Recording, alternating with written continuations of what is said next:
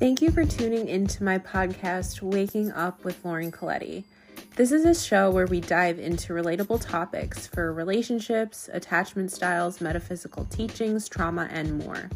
Thank you for joining in on these authentic conversations with medical professionals, experts, and so many influential guests who come to share their experience and add value to the lives of myself and my beloved listeners. Thank you so much again for joining me in waking up together.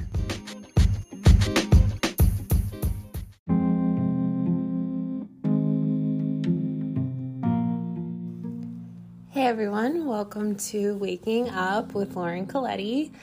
I'm your host, Lauren Colletti. I never know a good way to start these podcasts, truthfully.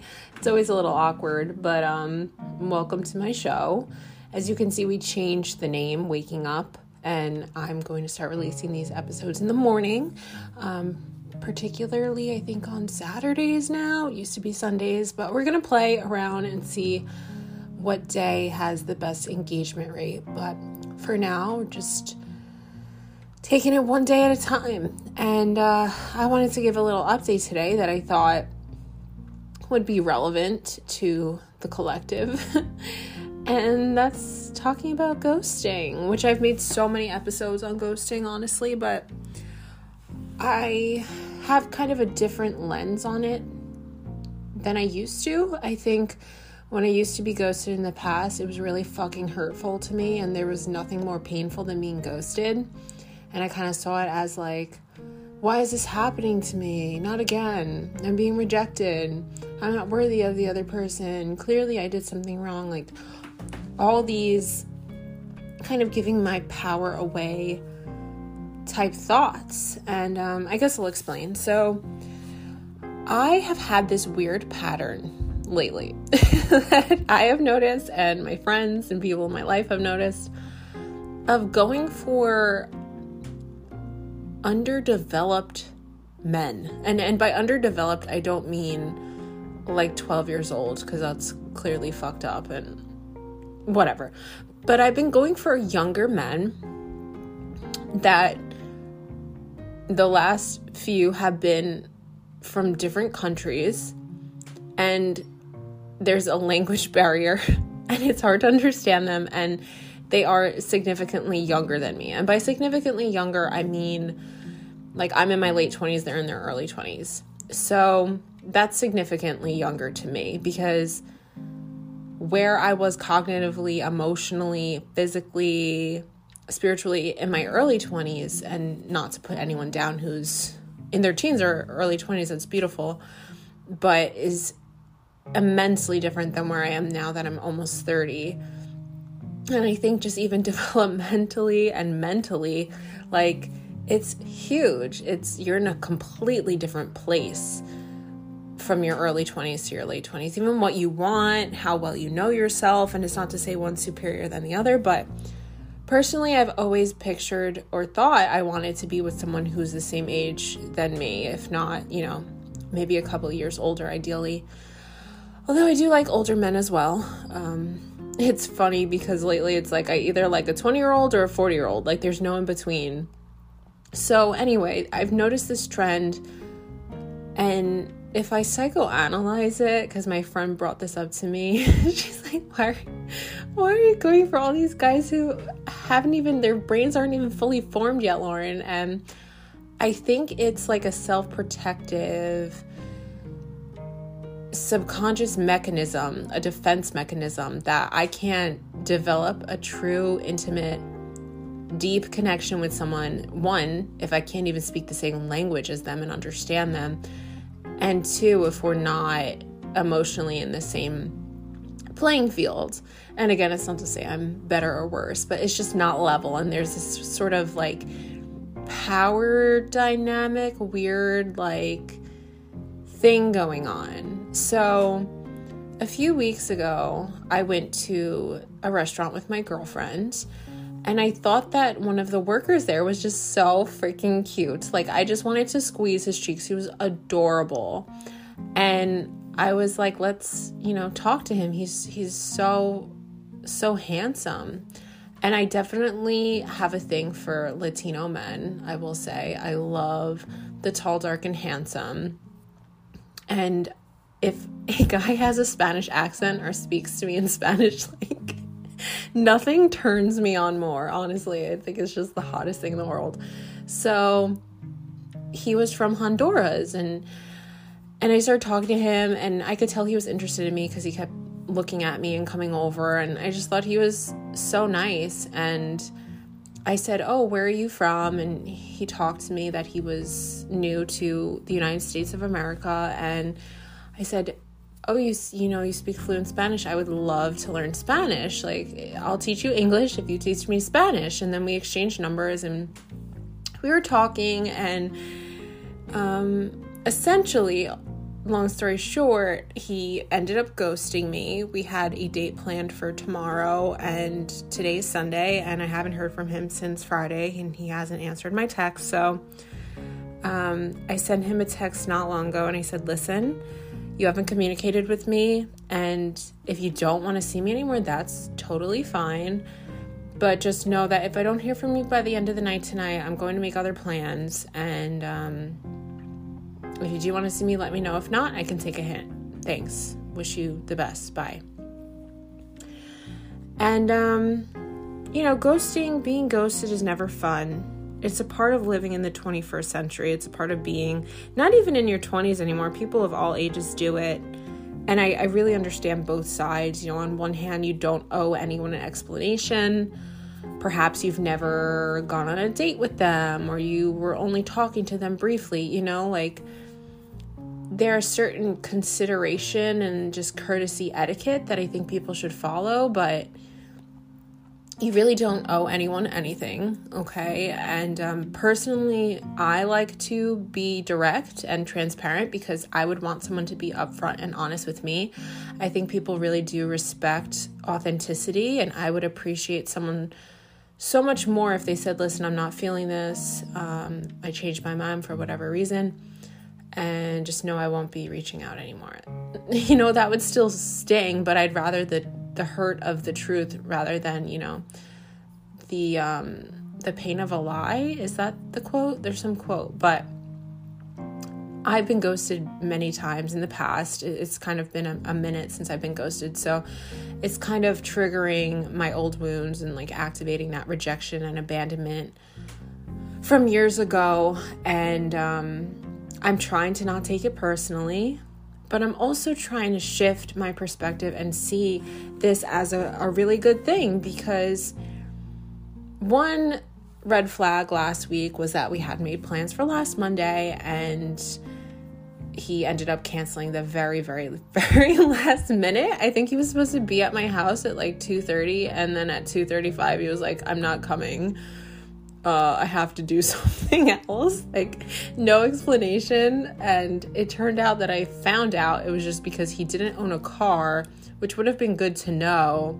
And he lives about 45 minutes away from me. So that was definitely a warning sign.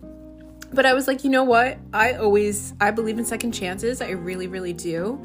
Um, but it's kind of like the two strikes you're out, not three strikes you're out. It's two strikes you're out. I'll give you a second chance, but if you know fool me once shame on you. Fool me twice shame on me. I don't know why i'm trying to remember all these lines but i believe everyone deserves a second chance. You know sometimes things come up but it's like you can only give someone so many chances because they're actively showing you who they are. They're telling you through their actions. So i will say i'm a little bummed because it has been a long time since i've gone on a date and i was really excited to spend time with this person, get to know this person. We got along really great through text and he seemed really interested, but I have to respect free will and people are allowed to change their mind. I know I changed my mind not too long ago. I was talking to another guy that lived in a different state, like also another theme long distance people again emotionally unavailable on my end because it, it prevents me from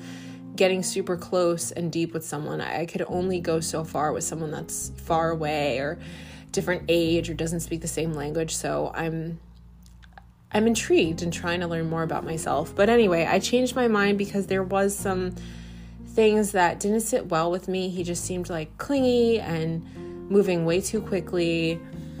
So we were going to hang out, and I think it was a couple days before I said, Listen, I'm so sorry, but now I just realized it's not a good time for me to be dating, and um, I'm, you know, wish you all the best. So I really do see both sides but I'm trying to shift it from feeling bad to feeling good because this is, you know, that saying rejection is redirection. And in the same breath, rejection is also protection. So I have to trust in the unseen that this is a good thing. This is the universe, you know, doing me a solid, even though it, feels like an L right now. um, I have to trust and have faith and believe in the unseen and just see this as a really good thing because who knows what could have happened and um, it doesn't make it hurt any less y'all like you are entitled to feel your feelings. You are valid in your sadness. You're valid in your disappointment. You know but honor that feel it allow it and move through it and grieve it because it is loss. And it, it, it might not seem huge like the loss of a pet or the death of a family member or breakup or something like that but it's it's still painful to feel not chosen but at the same time it's because something even better is coming for you down the line and it's a lesson it's the universe showing us okay this person is going to be an assignment for you they're going to shed light on and highlight where you still need to heal. They're going to pinch your sore spot and trigger the wound that I want you to work on. And for me, it's it's that wound of not feeling good enough, of longing for love and people that cannot give it to me.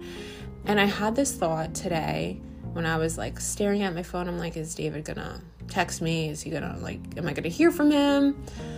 And ultimately, I didn't. and um, I had this thought for a split second. I'm like, let me download Tinder. Maybe I should go back on the dating apps. And I realized that was coming from the wounded, scared, fearful place in me. And I had to challenge that and really question okay, what is the driving force that is motivating me to make a dating app? Do I have an authentic desire to date right now? Honestly, not really, because I'm leaving in a few weeks and, and I don't feel ready to develop a true connection with someone. I don't want to really be going on dates. I don't want to be talking to multiple people. I don't want to be on Tinder for 23 hours a day, you know? But it was more so that distraction, that feeling like I need to numb, I need to get that external immediate gratification out there.